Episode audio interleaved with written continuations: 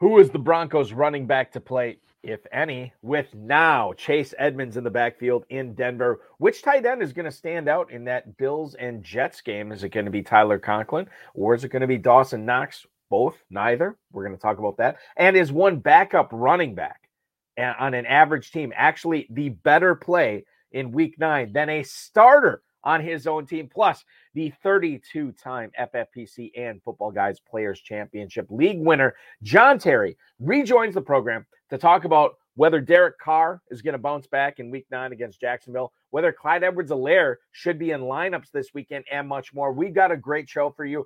Ferrell Elliott is here. I'm Eric Balkman. Stick around. Your high stakes fantasy football hour starts now. Stand the pressure. I've seen greater men need a lesson. Broadcast live and heard around the world, you are now watching the most entertaining hour of radio on the planet. Welcome to the High Stakes Fantasy Football Hour presented by MyFFPC.com with your hosts Eric Balkman and Ferrell Elliott. The High Stakes Fantasy Football Hour is your home for analysis from the best players in the world.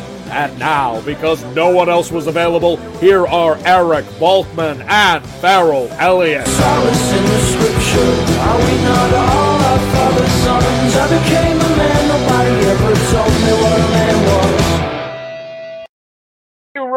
Greetings and salutations to all of you Bulkaholics and Ferelliacs tuning in. Welcome to the latest episode of the High Stakes Fantasy Football Hour, presented by myffpc.com, aka the Fantasy Football Players Championship. I'm your slightly above average host, Eric Balkman. My co host is indeed the definitive commissioner of fantasy football, the one, the only, the Ferrell Elliott. Ferrell, welcome in here we are, week nine of the uh, FFPC and KFFSC. I haven't made up my mind yet because I've had people tell me, "Oh, it's going by so fast," and then I think about you know everything that that the FFPC and the KFFSC go, it has going on, and I'm like, eh, maybe it's not going that fast. I don't know. How's it been for you? Um, it's fast for me. I, Fast, okay. Um, you know, but sometimes when you're doing well, you can't get it over fast enough. So if, if you're doing well, it might be that it's going slow. And if you're not doing well, it's going fast. You've got limited time to catch up. I keep reminding myself that we have, you know, we, we used to have an 11 week season, as I recall, in the FFPC. Now it is a 12 week season. So you have an extra week to load up on your punts uh, or your players and and make a difference. But you know, um, Balky's a lot of the questions and a lot of the things we're going to talk about tonight is how to eke out those those last few remaining points, and it, it's what it always comes down to. The difference between winning or losing. You know, tonight we're talking to a man that has had so much success in fantasy football, and he's probably got so many stories where he was almost there with other teams that he just didn't make it with. And it always comes down to the moves you make in these weeks. Very, very important time of the season. I, I always bring this up too. John Terry, who is tonight's guest, who'll be talking to you in about uh, less than 15 minutes, actually, um, finished with two top 10 uh, Yeah. Football Guys Players Championship teams last season, which Yes. is an incredible, incredible achievement. So we'll talk about that. And he's got a top 20 team this uh, season. You can say what you will about that, but that's an incredible achievement to go back to back to have a top 20 team out of nearly 15,000 teams. Um, I don't know how he does it. We're going to try to pick his brain. We'll see what he gives up tonight on how he's been able to do it. That's all coming up uh, on tonight's show. We're also going to debate whether Cam Akers' return uh, to practice changes how we think about Darrell Henderson. Spoiler alert, it may not.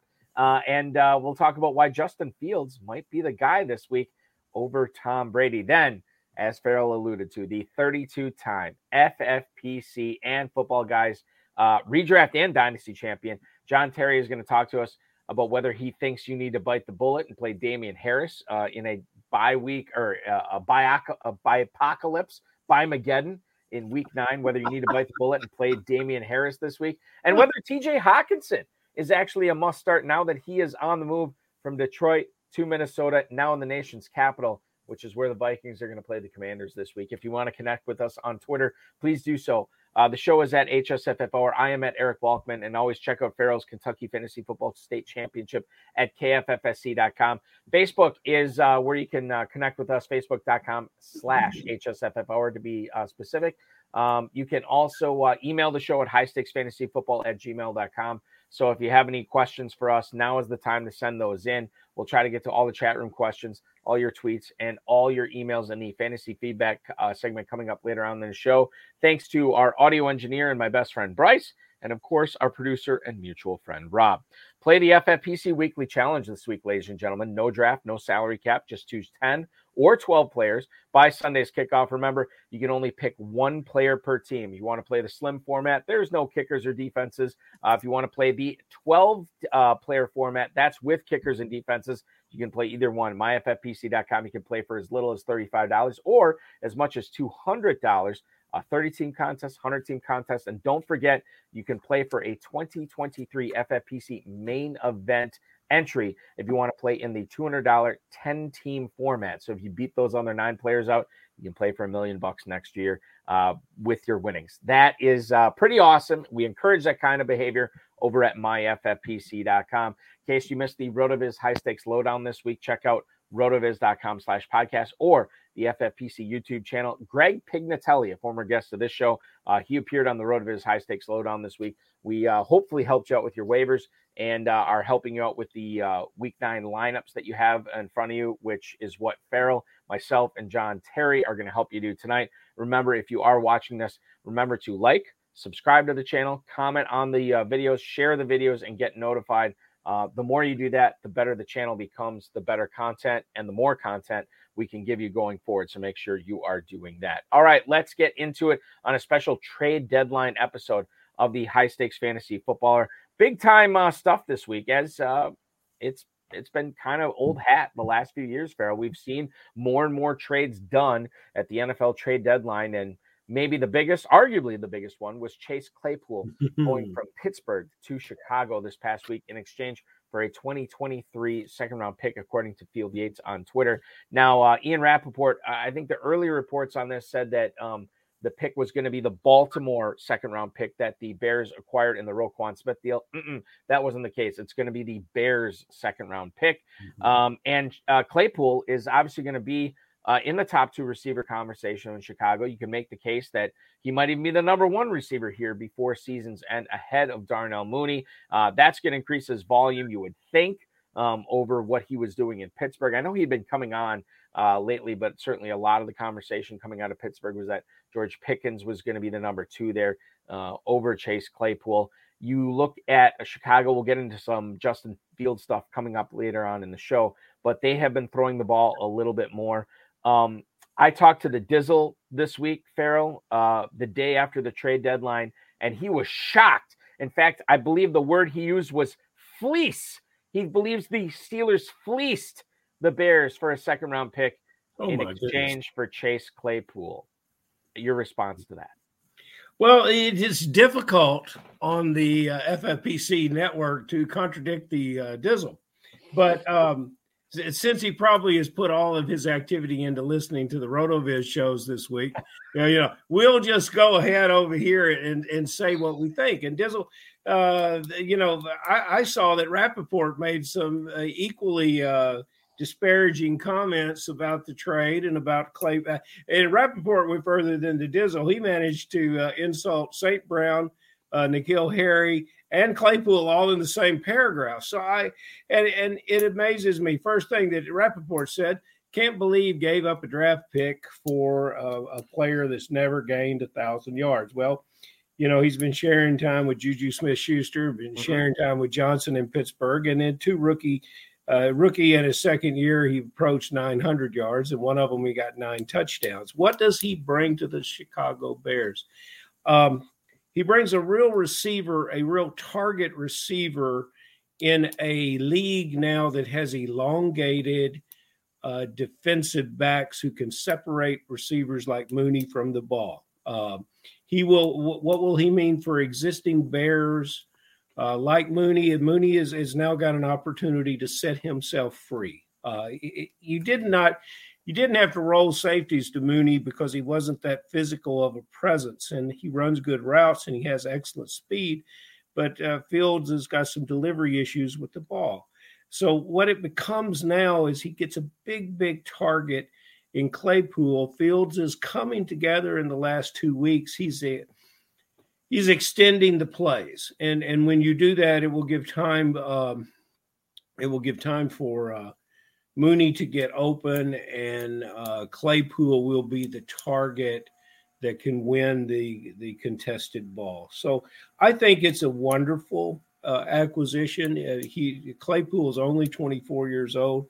Uh, has has played in in very good health in the league, and has caught uh, in, in, a difficult situation. He's made the most of it over the last two years. It's a good thing for the Bears, um, and you know, in a in a receiving year, a draft forthcoming and all of our dynasty players that, that look listen to this. Uh, the scouting word in the NFL is this year's draft class at the wide receiver position is awful thin.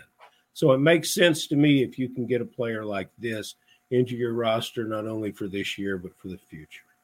I don't want to put words in your mouth. Are you saying that this is good not only for Claypool, but good for Mooney and Fields as well? Oh yeah, it it and and you know Fields is beginning to get it. He's got a long way to go, and I'll tell you what else Claypool brings to the field uh, for the quarterback. Uh, Claypool's willing to block. He's willing to block that edge guy, and he's willing to knock that safety around. Now these yards that Fields puts together, I mean, he's possibly on position to challenge a thousand yards this year. Probably won't get it, but statistically, he could he could legitimately challenge that number and that number comes in becomes important only when he starts running for touchdowns. So when he gets in the red zone and Claypool can occupy players and clear out an area of the field where Justin Fields can then do his thing, it it, it elevates the Bears uh, significantly here. Um, we like to get it into the minutia on this show, and we're going to get into the minutia now with Chase Edmonds. Uh, this deal here, the Broncos end up getting Chase Edmonds here uh, from the Dolphins. This was all part of the Bradley Chubb trade. Now, Bradley Chubb, obviously, from a real football standpoint, that's what we that's what we should be focused on. We don't focus on real football necessarily on the show. We focus on the fantasy aspect of it. So now the Denver backfield, which we thought was going to be Javonte Williams all the way this season, has now devolved into Latavius Murray, into Melvin Gordon, and now Chase Edmonds. Uh, he has zero 10 carry games since the start of the season, just 41 rushing yards over his last month plus of action in the NFL. Now, you can't really say that Edmonds is going to be the, the number one guy there. I, I, I don't see that happening. I don't think the Broncos see that happening uh, as well. And uh, let's face it, Nathaniel Hackett hasn't gone out of his way to declare uh, a, a, Chase Edmonds led backfield thus far. Uh, Latavius Murray last week had 14 carries. You would think that he is probably still the guy that you want to start in this backfield uh, until you know any of these guys steps forward. But Ferrell, I guess the question here is until any of these guys step forward, is there anybody that you want to be starting, even in week nine, when you have six teams on bye? Well, yeah, and isn't Denver one of them? Uh, you know what? As soon as I said that, I thought yeah. that they might be, yeah. and they indeed are. Denver is one of them. Browns, hold on. Browns, Cowboys, Broncos, Giants, Steelers, and Niners. And so, since the Broncos are in Denver, they will not be playing not playing. football. This, yeah. you know, uh, Edmonds is an excellent player. They were looking for that third down pass catching back. It now becomes confusing for a very, very short time. All us Melvin Gordon owners that patting ourselves on the back for our ninth, tenth, and eleventh round pick of Melvin. Uh, you know, we were very, very proud of ourselves for about two weeks there. And I still think he's the talent at the position. Um, but you know, from a fantasy perspective, it's going to be very, very difficult to get with this team, a team that loves to run the ball, yeah. but a quarterback who is now getting it based on his last game that he had uh, in London things are coming together there. So let's let's see if we can get some direction after the bye week. But this can this situation has become even more vexing uh, than perhaps even Baltimore's at this time. Do you, Ferrell? Do you have to find a way if if you have Murray, if you have Gordon, if you have Edmonds, you got to find a way to keep all these guys on your roster until we get some more clarification coming up in Week Ten, right? Yeah, chances are you've got two of them. I've got a team with uh, with Gordon and Murray, and I can foresee in the near future when I have to start them that, uh, that the chances of me picking the wrong one are greater than 50-50. But you know, tip of the cat to Mur- cap to Murray, who I thought belonged in the league, and uh, he's proved that upon his return that he's every bit as as good a player as he was when he left it. We have John Terry, the 32 time FFPC and Football Guys League winner, coming up. Before we get to him, I, I think we should bring this up. Uh, people who have watched the show, listened to the show, Ferrell, are well aware of our proclivities to uh, Darrell Henderson and how we feel Oh, about him in Los Angeles. But I should bring this up because Cam Akers was not dealt at the NFL trade deadline. Okay. And in fact, uh, he has returned to practice as of yesterday for the Los Angeles Rams. Um, Akers. Welcomed back with open arms from his teammates, Right. which is very important. Akers said, I never asked to not be a part of the team. I never asked to not play. I never asked to not practice. Um, take that for what you will, whatever. Um, but uh, as you said, Ferrell, it, it sounds like the Rams are embracing Cam Akers coming back to the team. He has not played since week five, and it sounds like he could be a factor even right away in week nine uh, for this game against the Tampa Bay Buccaneers. Now, as of this airing, the Rams have still not activated Kyren Williams uh, off IR, their five uh, fifth round pick from from Notre Dame. Good they already have Darrell Henderson, Ronnie Rivers got some run this past week. Malcolm Brown seemingly always in the mix for some NFL team. God bless him. decade. God bless him. He is carving out his career. We root for him here on the HSFF Hour. Um, how has Akers' return affected how you might deploy Darrell Henderson in your lineups this week against the Tampa Bay Buccaneers? Has it shifted it at all? Is it a non-factor or is it a significant factor? Uh, I think it's too early for this week. I Henderson to me remains. Yes, everyone knows that I like Henderson for this position. I like him better than everybody, including the Los Angeles Rams. The Los Angeles Rams gave the job to Cam Akers, Balky. If you remember at the end of July and the 1st of August, we're talking about how Cam Akers is the guy. And I think he was given the job without earning it. But he came in and he was banged up. And so they played Henderson, and Henderson played well. And we talk about how the responsibility of the football team is much more than just the players on the field. We talk at, length about the trainers in the training room, and there's a disagreement about this player's progress through training. He didn't, he said he was he didn't ask not to practice. If that's a complete sentence, I don't know, but he he uh it, in other words, he's saying it's not his responsibility that he didn't practice. That's coming from the training room. Uh, then we talk about trading, and I think it's important to remember that Les Snead's the general manager here. So, what is he going to trade him for? A fifth or a sixth round draft pick, which other general managers probably find value in for a running back. That's what they would bring on the open market.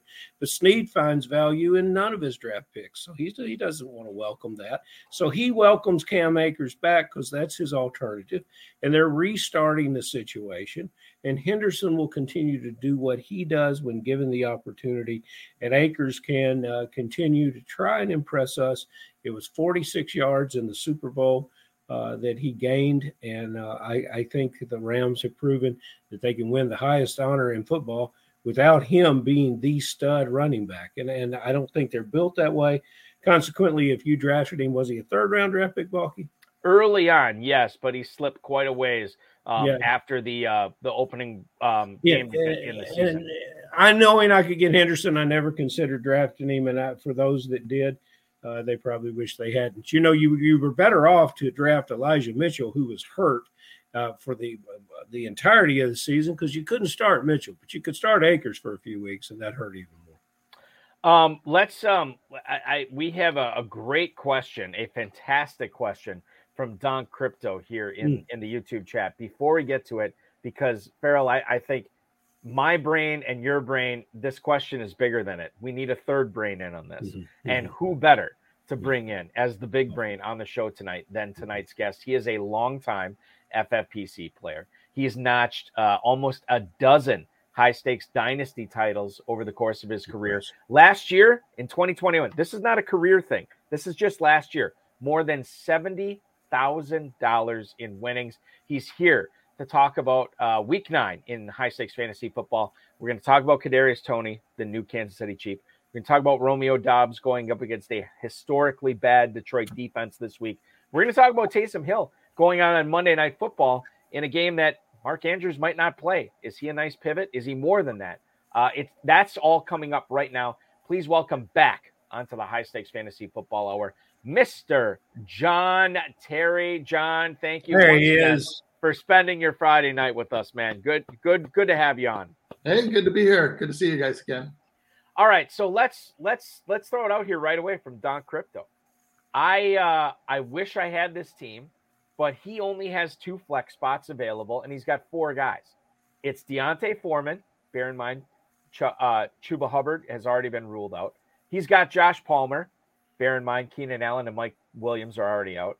He's got Gabe Davis, who is an awesome receiver for the Bills, and Jonathan Taylor ruled out. He's got Deon Jackson as well. He's got to sit two of those guys. Ferrell, I'm going to throw it to you right away. Quite frankly, I'm lost on this. Which two guys are you sitting? I'm assuming full PPR here.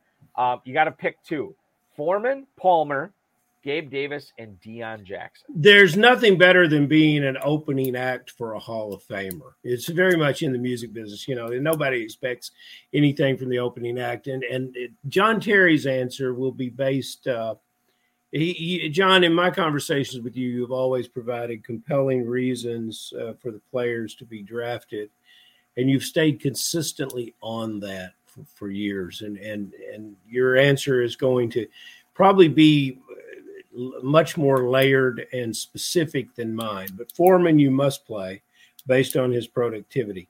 And Gabriel Davis, you must play, even if you think Palmer is an upside receiver in that game. Davis, you must play because Davis has no issues with his quarterback's health, and, and Palmer does. We just don't know how healthy Herbert is. So I'm saying Davis and Foreman, that's an easy question. And Don Crypto's just showing off because that, that's that's what he's doing there. He's bragging about his free agent acquisitions, and uh, but that's okay because you can do that on the show. All right, so so Ferrell, just real quick again. You said who are the two starters? Oh, my guys are Foreman and Davis. Easy. Foreman and Davis. I think okay. this is easy. Okay, so it's easy for Ferrell. He says Foreman and Davis. Now Hudson Kern Reeve weighing in on this. He says it's Deon Jackson and Gabe Davis. I'm going to weigh in. and I'm going to say Gabe Davis and D'Onta Foreman. So John Terry, how do you sit on this? Foreman, Palmer, Gabe Davis, Deon Jackson. Pick two to start. Uh, it's a challenging question because I like all those guys Mhm. who own a lot of those players. Uh, for me, I would go Foreman and Palmer. Foreman and Palmer. So, so four great minds, and we're all going different ways on this. No, I'm with you, Balky. I'm Foreman and Davis. Foreman and okay, so Foreman it is. Okay, I- so I just think uh, the Chargers matchup is too good.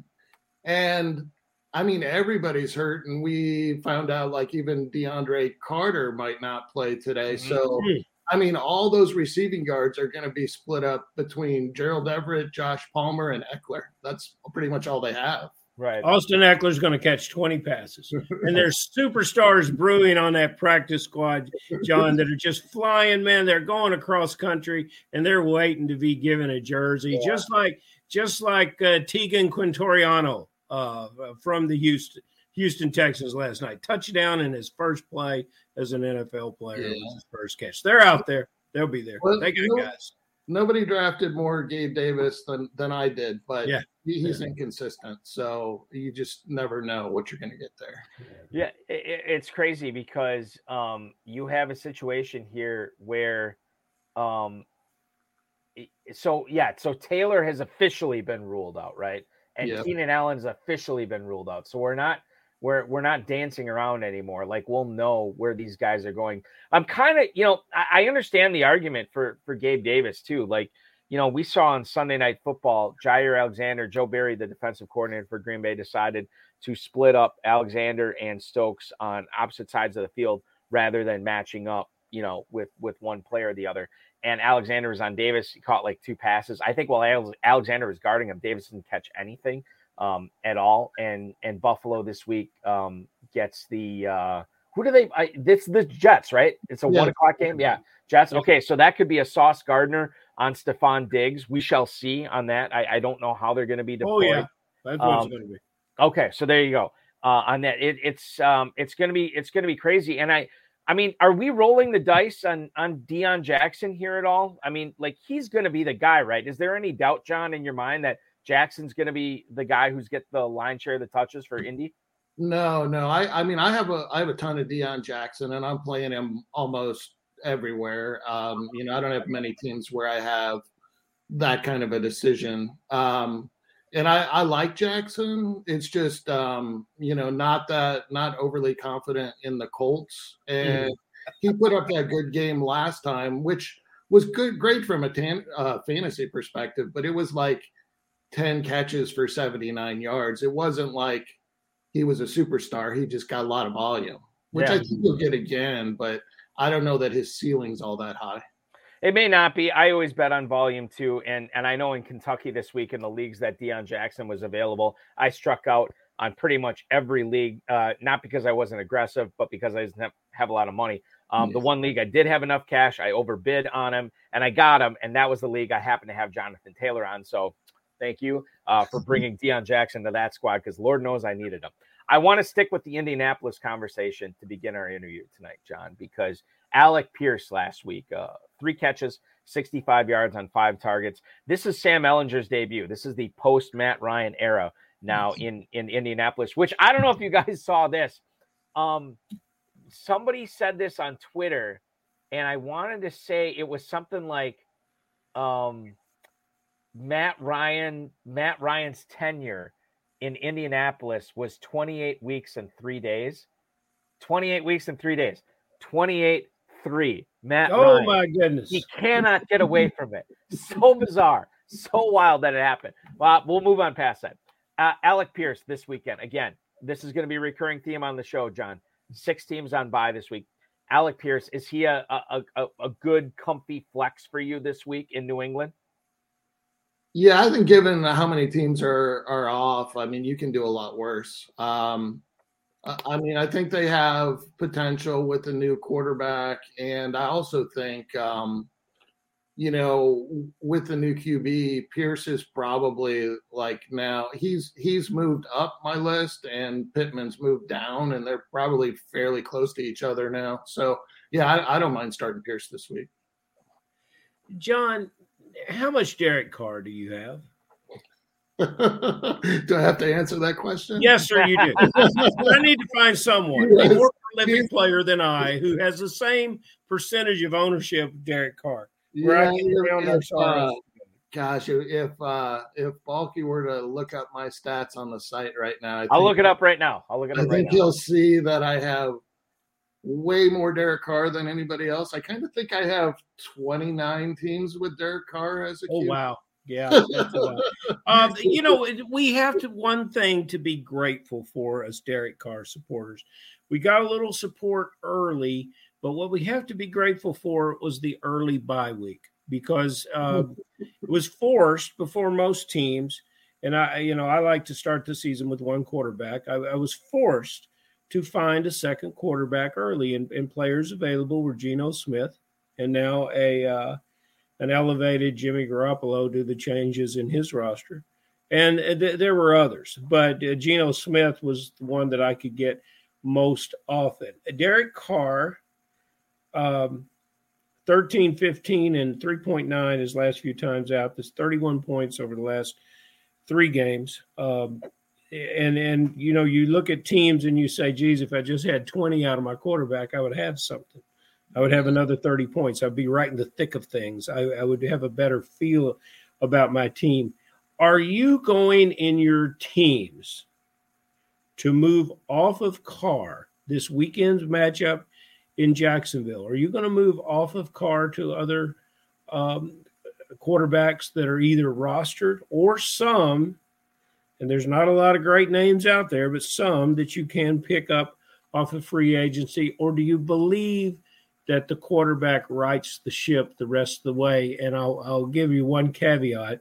What makes me very, very happy that I have other quarterbacks is I look at that, I look at what the Raiders done, but I also look at what they have in front of them, and it's it's not the easiest path to fantasy success for a quarterback.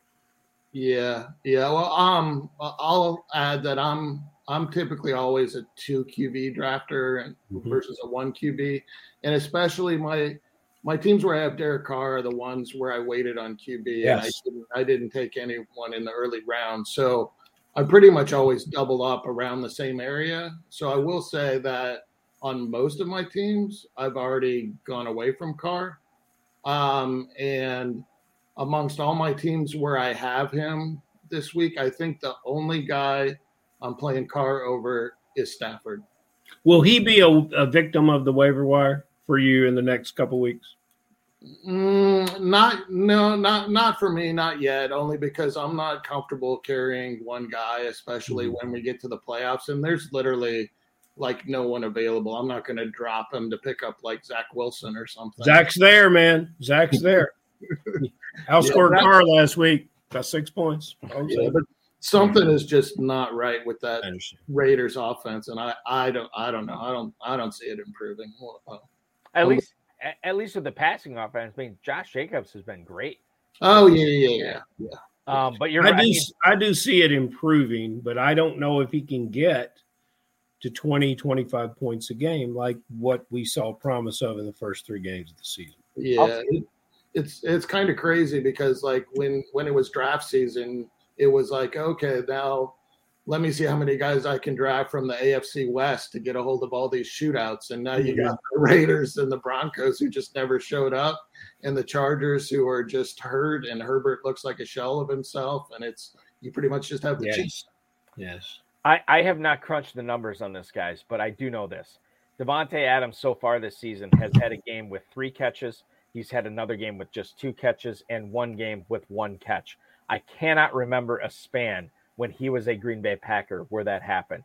It blows my mind. I never thought it would happen, but yet here we are in in week nine, and and we're talking about Davante Adams having three games with three or fewer catches. It's unbelievable.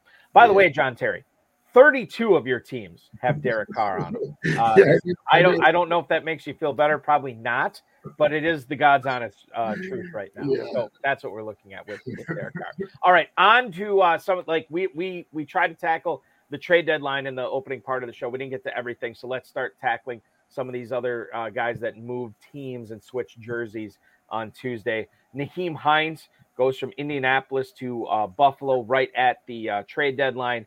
Um, John, how does his role change? Does it change at all? Is he simply going to be a more um, uh, supercharged version of Nyheim Hines in Buffalo as opposed to Indianapolis now?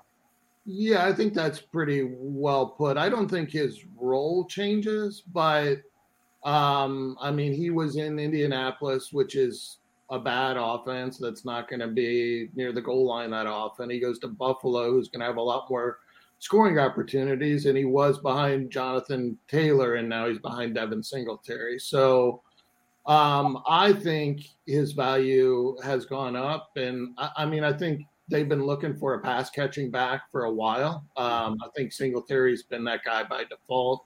We've seen a, seen a little bit of Cook lately, but I think he's going to get into that role and um, you know start running um, you know some more underneath patterns and and will have more value.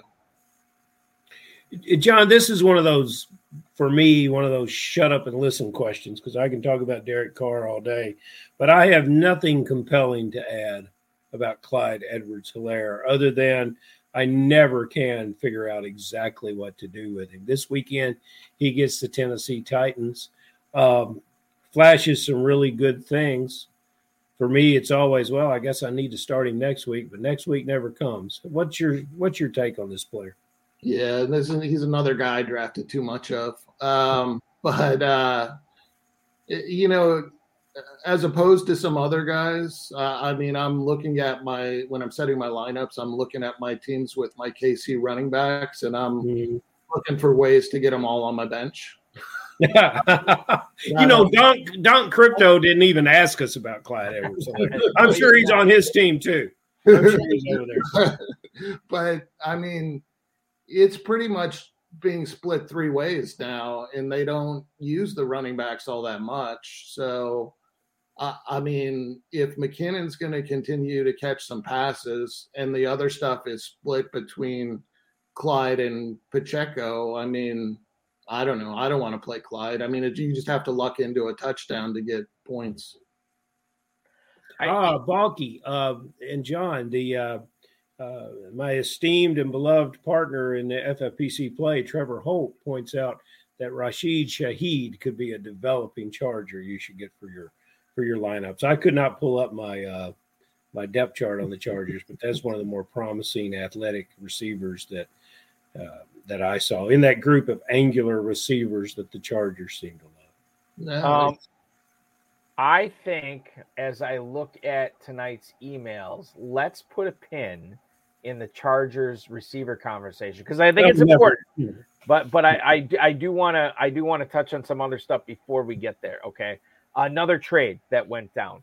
One of the first ones before the trade deadline. The Giants send their first round pick from last year, Kadarius Toney. He goes to Kansas City now, and shockingly or unshockingly, the hamstring is miraculously healed, uh, miraculously healed on the flight from New York to uh, to Kansas City, and God bless him. I you know the God is a wonderful being. Um, so now it seems like Toney is is going to be ready to go this week. I don't think I think we can all agree that it's it's it's kind of semi desperation if you're going to play Toney this week. I, I know with the bipocalypse upon us, that you might be forced into it, but let's look at this from a more season long uh, aspect here, John Terry. What do you think Toney is for Kansas City? How does he affect the fantasy whims of you know Skyy Moore, Juju Smith Schuster, Marquez Valdes Scantling? How does he affect those guys? What is he going to be the rest of the season? Yeah, well, I think all the current KC receivers are pretty much just guys, and they have value because they're in that offense and they have Mahomes there. And I think um, if I were to look at the KC receivers and uh, I'm planning for you know the fantasy playoffs, I think the guy that I want before anyone else is Toney because I think he's more talented than any of those other guys that they have. He's the only guy that has the potential to be a monster come playoff time. And it's amazing, you know, how much happier he's likely to be now being in KC versus New York with a fresh start.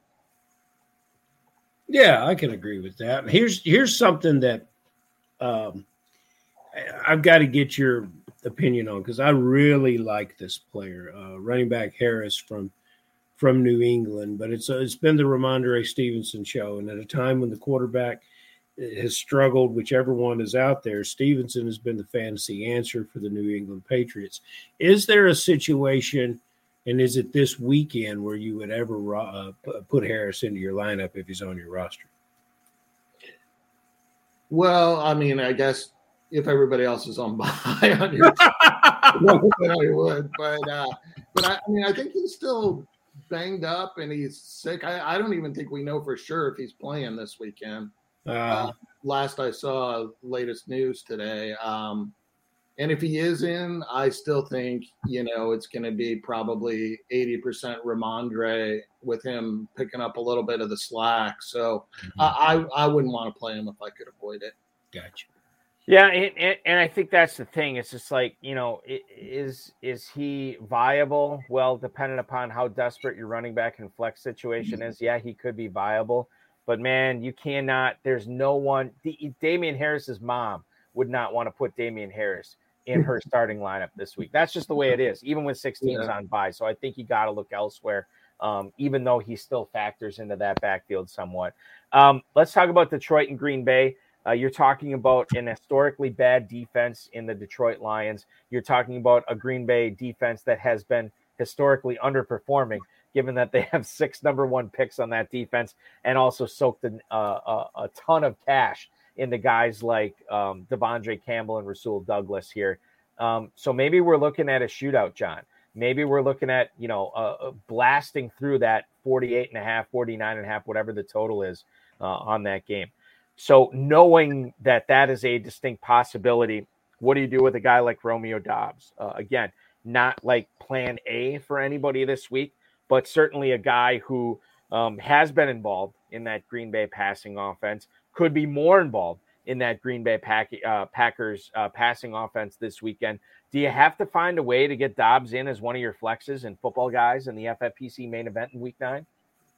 Yeah, I, I, think so. I mean, I think with Green Bay, I mean, I'm doing the opposite as um, you know, from the KC running backs, and I'm looking for ways to get the Green Bay, Bay guys into my lineups. I think I saw where Lazard's going to be a game time decision. So if I have Doubs, I have Tonyan, I have Aaron Jones, like I'm hoping I can find ways so none of those guys are on my bench this week. And, and and Lazard, yeah, that's you know what's interesting about this is so obviously Lazard is is the guy that everybody wants to play. Um, hurts his shoulder, does not play um, in that uh, in that Buffalo game, um, and if he does play, he's probably going to be beat up to a certain extent. And say what you will about Romeo Doubs, you know he's a rookie, he's still learning it. Rodgers doesn't trust him, but if you watch those games, like I have, unfortunately, as a Packers fan this year, um, they are scheming him in. They're finding ways, you know, whether it's wide receiver screen, whether it's getting him uh, the ball in space, like he is still getting schemed into the game plan. Um, something to remember too, and and I haven't gotten the latest on Christian Watson. I know he's still in the concussion protocol, but he was practicing in pads. You know, one of the uh, undersold aspects of of that Packers game was uh, they had a ton of plays in for Christian Watson this past week, and he goes out with the concussion but what halfway through the first quarter, and then the Packers had to scramble, right? Um, and and I think they don't want to be caught in that same situation again, where is which is why you'd have Romeo Doubs involved. So if you do have Tonyan, yes, FFPC tight end premium, you got to find a way in. You're already playing Aaron Jones. Doubs is interesting, but I think Doubs still, for me, uh, is going to be started in in the leagues I have him in. Ferrell, I'm going to look for reasons to try to sit him because otherwise he's going to be in my starting lineup. Makes sense to me, Balky. You know, uh, exiting Detroit uh, this week was a certain tight end that I have had a lot of admiration for. That uh, certainly had one outlier game this year, and uh, I, have been curious what he could do in a different situation, and that's T.J. Hockenson. I think for the landing spot in the trade is what amazed everyone, an interdivisional uh, trades, somewhat unusual, but nevertheless, uh, John. The first question I have: were, were, you ever an Irv Smith guy? Were you ever particularly high on the Viking tight end Irv Smith? Um, I wasn't. I mean, he was a guy that was on my list that I drafted a fair amount this year. Uh-huh. Yeah, thinking he was going to break out. So never a player on my list. Was he injured this year? He seems often injured. Well, he is now. and he was he was coming into the season coming off a, a pretty significant yeah. knee injury. Yeah, he was. Um, I mean, he he's been banged up a little, but he also like even when healthy was disappointing this year. Exactly, and I and and it it's he's been a confusing player, but I tried not. You know, what do we say as fantasy players? We stick with our gut sometimes, and my gut said no, Irv Smith, and and you know I think that in Minnesota uh, this trade goes beyond the health of Irv Smith to an upgrade at the position. Many times we say, well, let's see how he settles in. Let's see how the player. I, I think this is a marvelous fantasy acquisition for both Cousins and Hockenson. And uh, I, you know, we can blow the roof off some fantasy scoring uh, for both these players, especially with the fact that there's another big fantasy player in that in that uh, receiving uh, arsenal in Minnesota that has a history of getting banged up as we move into double digit games, that being Thielen. So I'm very, very bullish on Hockenson where I got him. I'm really thrilled about the uh, the prospects of my teams, but it's making me look at Cousins a little differently too. Uh, your thoughts on Hockenson? Are you as are you as pre- predicting a rosy as picture as I am? Yeah, I, I am. I, I think it's a it's an upgrade for sure for Hockenson, And I mean, even in in Detroit, I mean, I, I don't think Detroit used Hockenson all that well this year. I mean, he basically had one big game where he had like 35 points, and like the rest of the games, he's been very mediocre. So um, I do like it. I, I don't know that I love it this week. I don't know at tight end, like if you can come in you know be traded in same week and really have mm-hmm. all the plays down and the routes and the timing with the QB and everybody in week one. Um, I mean, I think he'll play. I think he'll do something, but I think it'll probably take him a week or two to really, really get up to speed. Mm-hmm. I, I think I'm with you, and and what you're saying makes sense. That said, um, let me throw this at you. and and uh, feel free to disagree with me. I think because of tight end being once again a wasteland for the umpteenth year in a row, um, I am rolling the dice on a guy like Hockenson. I don't want to have to dumpster dive on the Juwan Johnsons and and you know Greg Dulcich actually would be a pretty good uh, play this week had they not been on bye. but, but that but yeah, right. Yeah. Lucky you're trying to get Denver on the I- I- that's the thing. Like I, I, it's my, it's the Courtland Sutton in me. I, I have so many problems at receiver. I need Sutton out there, and it's just not gonna happen. Saskatchewan is not playing this weekend No, either. Maybe you no. can put them together there. I would, I would love, I would love that, but, uh, but I don't think I have the pull. Maybe you can get on that, Ferrell. Maybe you have that kind of pull. Too late. CFL. We Should have talked to me Thursday. but but but but I mean the thing is like you know when you talk about Juwan Johnson or you know Hunter Henry, Cade Otton, Cole Kmet, I mean whatever. Like I, I would much rather if, if any of those guys were my backup to Hockenson, I'm still gonna roll the dice with Hockenson. I you just threw out all of John's sleepers. Yeah. well, I'm I'm just telling you right now, like like yes, those guys do have some upside, but I'm gonna roll the dice with Hockenson instead. Um, my Yeah. personal opinion, and and we'll see if it if it plays out. Now, I want to go back, guys, to something we talked about probably about ten minutes or so ago, and that's the Chargers receiver because uh, Chargers receivers because it leads into the first email we have for John tonight. Now, Gary in Brooklyn uh, has uh, this to say: Is DeAndre Carter a viable starter this week if Keenan Allen misses? In addition to Mike Williams, thanks, John. That is Gary in Brooklyn. Gary, thank you for writing it. Now we do know that Keenan Allen is out, but as John so astutely pointed out earlier in the program, DeAndre Carter might not play this week. Now, Ferrell, you brought up, I think it was Trevor Holt said. Rich- Oh, I, I'm bringing up New Orleans receivers to be moved. So Right. I mean, I, I can't even get in the in the right conference. So you know, don't don't pay any attention to me. Okay, all right. So here's where we're at, John. Like the the the FFPC, the KFFSC, you could still pick up players. We know that Allen and Williams are out. We know Carter may not play. Is there another Chargers receiver uh, that that we could look at potentially uh, picking up and as a as a pick and play this week? Is there a guy that that we could you know get you know afford off the waiver wire on the cheap? A guy like you know Jason Moore or Michael Bandy or any of those guys, Yeah, or is it simply is it simply the Ekeler, Palmer, and Everett show? Yeah, I'm not picking up either of those guys because, to be honest, I don't even know which one it would be. And you know, I saw Parham's out too, so Yeah, I mean, there's like nobody. Um, and, I mean, I think it's just uh, anybody's guess there on on which guy to, to pick up. I, I mean, if you would have asked me that question yesterday, I would have told you that I picked up a bunch of DeAndre Carter and Yep. I was playing him, but uh, that was before the news came out. So uh, now I think I'm probably avoiding. The speed receiver in that Chargers practice squad is uh, Keelan Doss, and uh, there there's there's another guy in there that we always loved on the show, Balky. At least I did back when he was an Eagle. Is uh, John Hightower, the, the Sure. sensation from Boise State.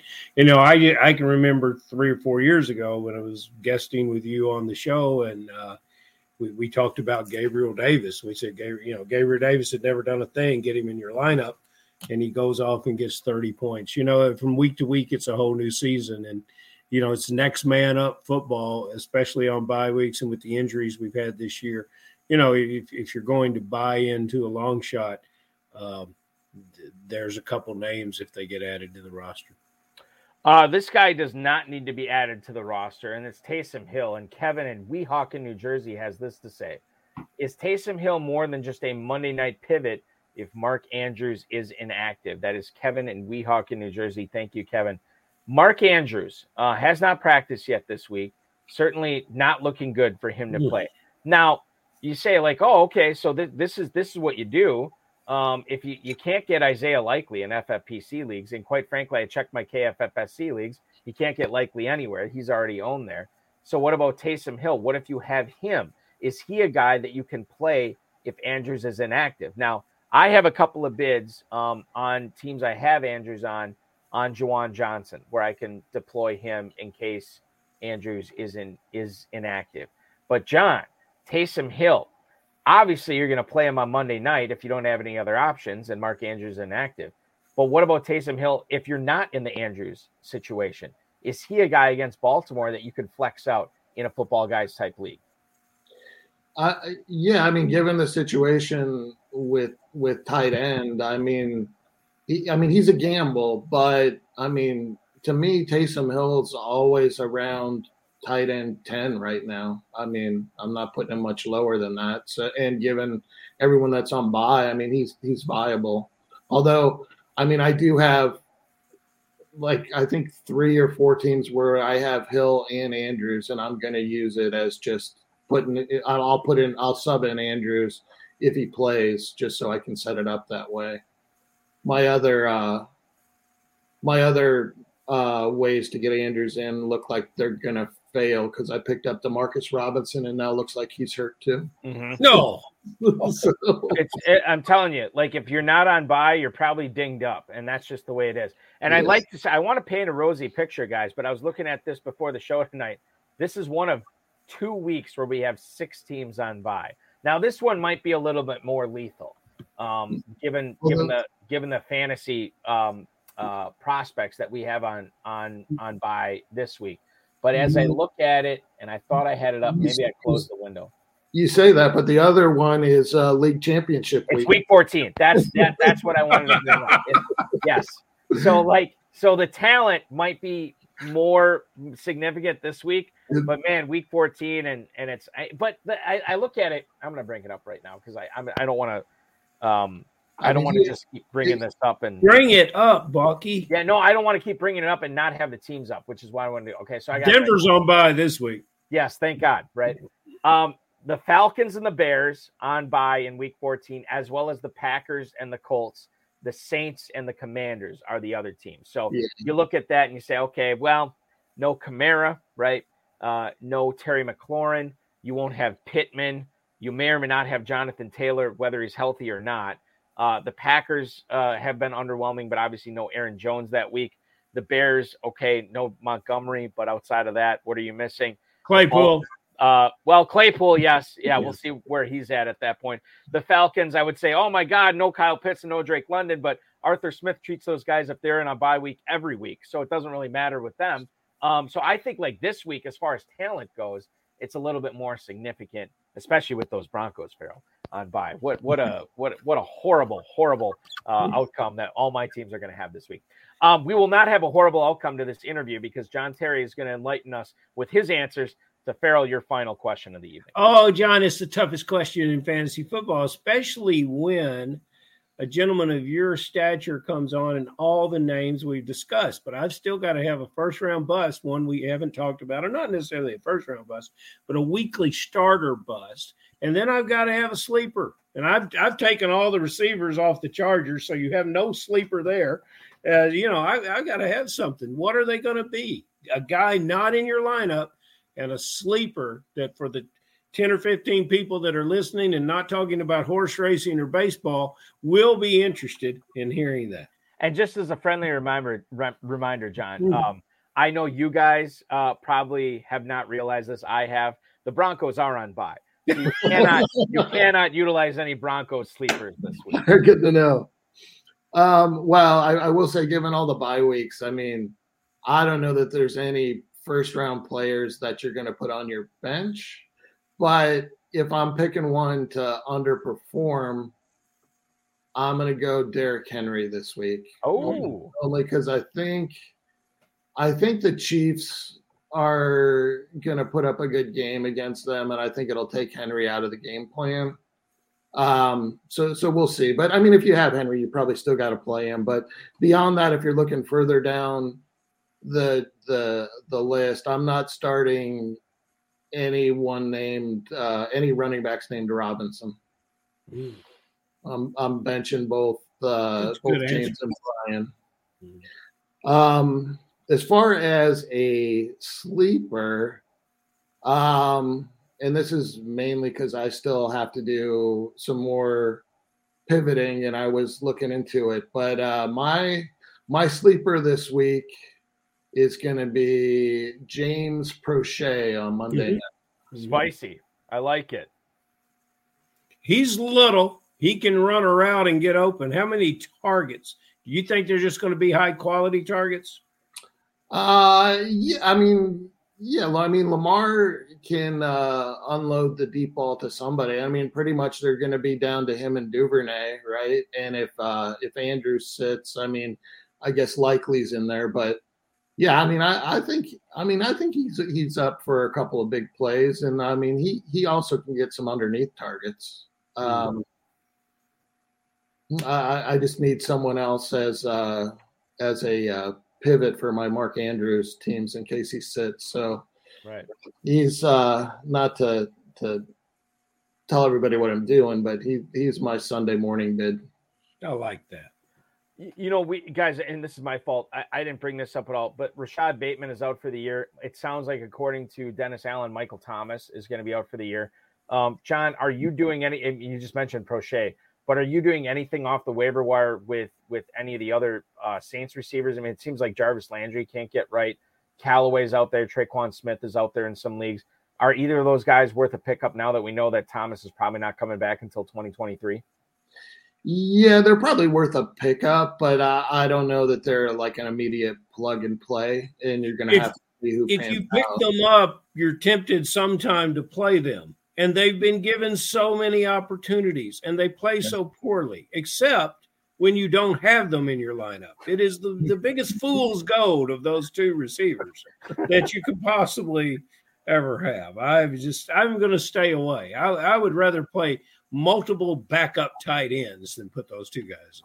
I, I get it. I get it. Um, and, and that makes sense. Like, don't put yourself in a bad position where you have to feel compelled to start. You know, it's like um some of these GMs who um make bad draft picks, right? And they tell the coach, "You got to play this guy. You got to play this Gotta guy. play. Don't don't throw don't throw good money after bad money, right?" Hmm. and and I think bad money might be picking those guys up, and certainly it could help you out in a pinch, right?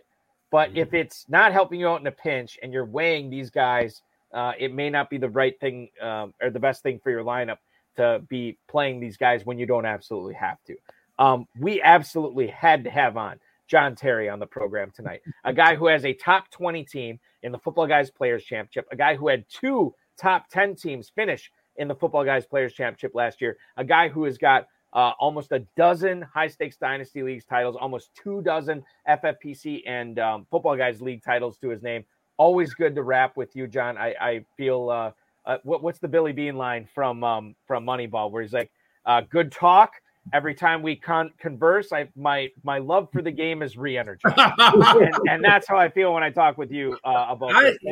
Balky, I look for 2028 when we're celebrating John's 100th league championship. it's within six years. And we'll have It's him within on. six years. Don't let me down, John. No, no, All right, sounds We good. got party We'll have- being planned for we'll that. on this show when he does.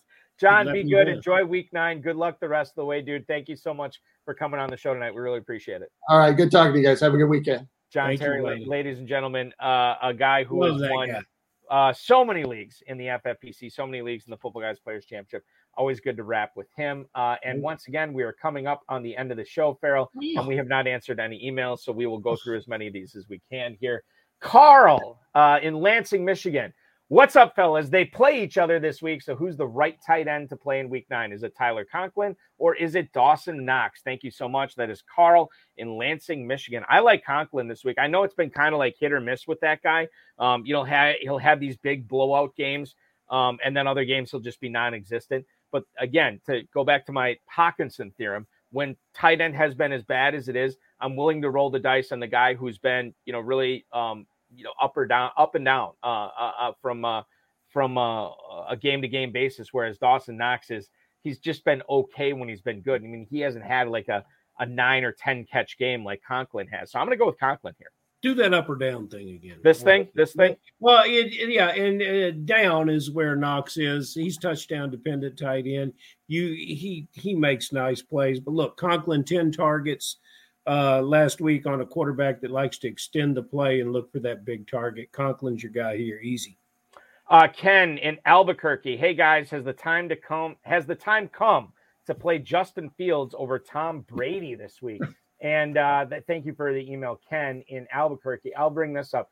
Excuse me, right now as we look at um, those matchups this week. So Tampa uh, Bay gets the, I believe, the Rams this week. No, they get. um Beg your pardon. They're at Dallas.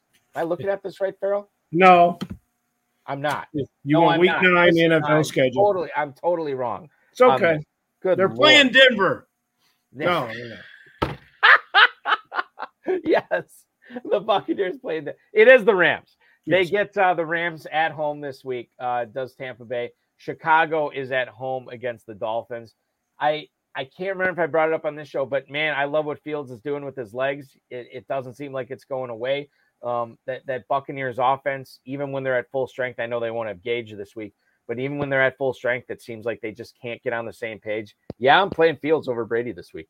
Well, you're just crazy, Balky. You know, it, it's it, we've got a situation here where Fields has yet to even throw 30 passes in a game, and he's yet to complete 20. He's uh, he, he's going to run, but he's going to have to find the end zone to overcome a quarterback who's who's you know when he had to step up against the Chiefs, Brady threw for 385 yards. He cannot help that his receivers cannot catch the ball when he lays it in just right into their hands. If That's hopefully going to change, and Brady has the upside to really turn that around. Fields is coming together. The Claypool ain't that great, not yet, and uh, you know all the weapons are in in Tampa, and I'm not uh, I, I'm not so sure that you know that we're going to continue to see Brady, who's thrown only nine touchdowns against one interception. We're at the halfway mark. I think as we go through the rest of the season, Brady's going to double up on those touchdowns, and then you're going to be rewarded for starting Brady. So yes, you must start Brady over Fields. As a guy who owns Brady in several leagues with not a whole lot of options behind him, I certainly hope you're right because I could use a big game from Brady against the Rams this week for sure. Uh, let's keep talking about the Bears here. Uh, Pat in Big Cabin, Oklahoma. I don't know if that's the name of the city or if that's just where he lives. Is it nuts to want to start David Montgomery's backup, Khalil Herbert, uh, Mm. instead of the starter in Mhm. Washington, Brian Robinson? He says, Good luck in week nine, Pat, in his big cabin in Oklahoma. Um, yeah, I mean, it- it's definitely not nuts. I, I- I could definitely see it. Um, the way that the Bears have been running the football lately, uh, it's it, you know it's really weird, Ferrell. You, you look at the, I think there's some similarities between the Bears rushing game and the Falcons rushing game. Two teams that don't necessarily have positive game scripts for their running backs, yet they seem to do very well rushing the football on a week to week basis. So yeah, I mean, I could easily make the case for Khalil Herbert over Brian Robinson this week. Um, say what you will with Antonio Gibson, but he's creeping up into the snap count a little Mhm. bit more. He's being more involved in the passing game, and that takes away from Brian Robinson. Push comes to shove. Uh, I don't have to make this decision on any of my teams, but yeah, I, I think on a couple of them, if I had Herbert v. Robinson, I'd be playing Herbert over Robinson in a couple of weeks. Yeah, yeah, and- if you have Herbert, you've got to quit looking at the depth chart and start looking at the results. 563 yards, four touchdowns, 6.2 yards average per carry. You can't deny that, putting that in your offense. He's on a pace to do uh, less than 200 carries, but, but gain a thousand yards. This is the player that you've got to put Herbert in your lineup over a lot of other running backs. He's in the top 20 in rushing yards in the league. Uh, this is the final email I think we have tonight as I Oh. go through them here. I think it, yeah, it's the last one. Okay. This is um, Will in Denver, uh, whose Broncos are on by this week. Just to point that out. Do I play Zay Jones against the Raiders or Hunter Renfrow against the Jaguars? Thanks in No. advance. That's Will in Denver. Another question we have this week where two players are going against each other. Uh, the Raiders and Jaguars uh, going uh, at it in Jacksonville this week, and that is a uh, one o'clock game. So you look at this game here, Ferrell. I, I don't know what's going on with the Raiders offense. Um, you know, it seems like Hunter Renfrow, Davante Adams, they should be doing better than they are. I don't know if it's because Josh Jacobs has been running hot or, or whatever. It- it's very, very difficult for me to say, yeah, let's play Renfrow when he hasn't really put it together at all this season. Zay Jones already has a couple of really excellent games. I'm going to lean towards Zay Jones here. You know, and you can, and you would be legitimate in leaning that way, especially after last week when the team did not. Um, the, the team didn't get. You could talk about Jacobs being successful this year, but the team did not get offensively past the 50 yard line. They didn't even get into. They were never on red zone. You know, you, you just Right. think the game has been stopped, and and it, fortunately we didn't have to watch the game. But the players have had similar years. Each has an outlier game. Zay Jones has a game with ten catches this year when other receivers were hurt. They're both fill-in players. They both don't seem to have a lot of history this year or even last finding the end zone. I would dig into my roster and see if I could find another player uh, if I really needed to score some points here. I'm going to go with the home team. Both quarterbacks have been erratic, but you know, we, we're talking a lot uh, about Derek Carr. Let's talk about Trevor Lawrence. Two touchdowns and four interceptions in his last four games. October has been a nightmare for Trevor Mhm. Lawrence, and despite the fact that he has Travis Etienne playing at one of the highest levels of any running back in football. So, two great running backs, uh, very uh, successful running backs getting their opportunities this year uh, with, with quarterbacks that are struggling. This is a very strange game. It's another one o'clock start. I, I tried to. I tried to blame the Raiders' slow first half on their uh, one o'clock start for a West Coast team, but I don't think that carries much water. That that, that team's uh, that team's got a difficult uh, situation that they got to straighten out real quick.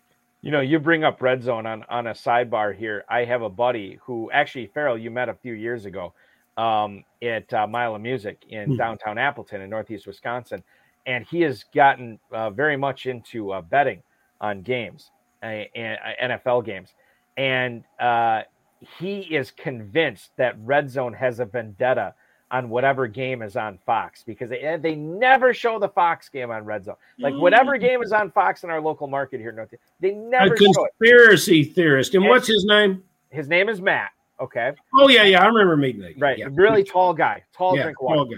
So tall. so so I said, I'm like, if you think they're never showing it, when you think like they're in the red zone or stuff's going on, just flip back to that. No, you can't turn off. You might get no, a commercial. no. I, I encourage it, and that's what happens, Ferrell. It's on commercial, or they're at midfield, or the team's. Oh. I'm like, there is no vendetta. There, there's no vendetta. No, no. they they're going to show. They're going to show all the. They're going to show all the scores. Yeah. and, and and we show all the fantasy analysis on this show, and much of that is due to you, good sir, the Oh, definitive you. commissioner of fantasy football, Thank you. Elliott. Check out Ferrell's Kentucky Fantasy Football State Championship at kffsc.com. A gentleman, a scholar, and not a bad fantasy football player. We'll do this again next Friday, dude. See you then, buddy. All right, Ferrell Elliott, ladies and gentlemen, always good to uh, talk fantasy football with him every Friday night. Always good to talk fantasy football with all of you uh, every Friday night here at 10 9 Central. I want to thank John Terry. I want to thank Ferrell Elliott, the FFPC, Rob Bryce, and of course, each and every one of you for watching, listening, streaming, downloading, however you're consuming this content. We appreciate it. Shout out uh, a couple of birthdays today David Shaw and Justin Cox. Justin Cox, who was just on this show uh, probably a couple of months ago, and David Shaw, who's made a couple appearances on this program as well. They're celebrating their birthdays today. Happy birthday, gentlemen. Uh, we are back next at, uh, Friday, 10 9 Central. The ninth place team in the Footballguys Players Championship, John Donadio, will be our guest. That's going to be an exciting interview. Very looking forward to talking with him as we get you set for week 10 of the FFPC and the Footballguys Players Championship. Uh, watch the RotoViz High Stakes Lowdown or listen to it, rotoviz.com slash podcast, in case you missed it from Tuesday uh, with my guest, Greg Pignatelli. Good stuff from him there. Uh, want to remind you that we will have a brand new High Stakes Lowdown uh, this coming Tuesday again. 10 9 Central is what we're shooting for on Tuesday nights for the HSL SLD uh, every single week. So you know exactly when to tune in. Uh, the High Stakes Fantasy Football Show on the Better Sports Network goes live Wednesdays at 10 9 Central on the Better Sports Network app, YouTube, Facebook, and Twitter with yours truly. And coming up this Wednesday, Josh Hayes, who you know him from uh, SiriusXM Fantasy Football's uh, Rotoballer Show and rotoballer.com. He will be my co host on uh, that program as well. Don't forget to play the FFPC Weekly Challenge Week 9 edition. 35 bucks gets you in. You can play for $200 and uh, potentially win a 2023 FFPC main event. All you got to do is beat nine other people, and you are in the big dance next year to play for a million bucks. Only one player per team in that format. You can play in a 10 team uh, slam. You can play in a 12 team classic with the kickers and defenses. It is totally up to you. Remember to like, subscribe, comment, share, and get notified of all these FFPC videos that we put out. Don't forget about the weekly preview show. I should be uh, promoting that more with our guy Dave Terpoli and of course Aiden LaCorey. They give it to you live every Sunday morning, getting you set for all the action right here on the FFPC YouTube channel, so you know exactly what you should be doing with those tough start sit decisions uh, that are coming up. Uh, maybe not so tough this week. You're just playing the guys that aren't on bye with six teams on the Mageddon this week. Uh, so hopefully the ball bounces your way. Good luck in uh, week nine, everybody. Certainly uh, hope um, everything works out for you as you maintain your push to the playoffs in the FFPC main event, the Footballguys Players Championship, the Kentucky Fantasy Football State Championship main event, or whatever leagues you're playing in. We're just so glad you're tuning in for advice from the best players in the world, like John Terry. For Ferrell Elliott, I'm Eric Balkman. Your weekend officially starts now.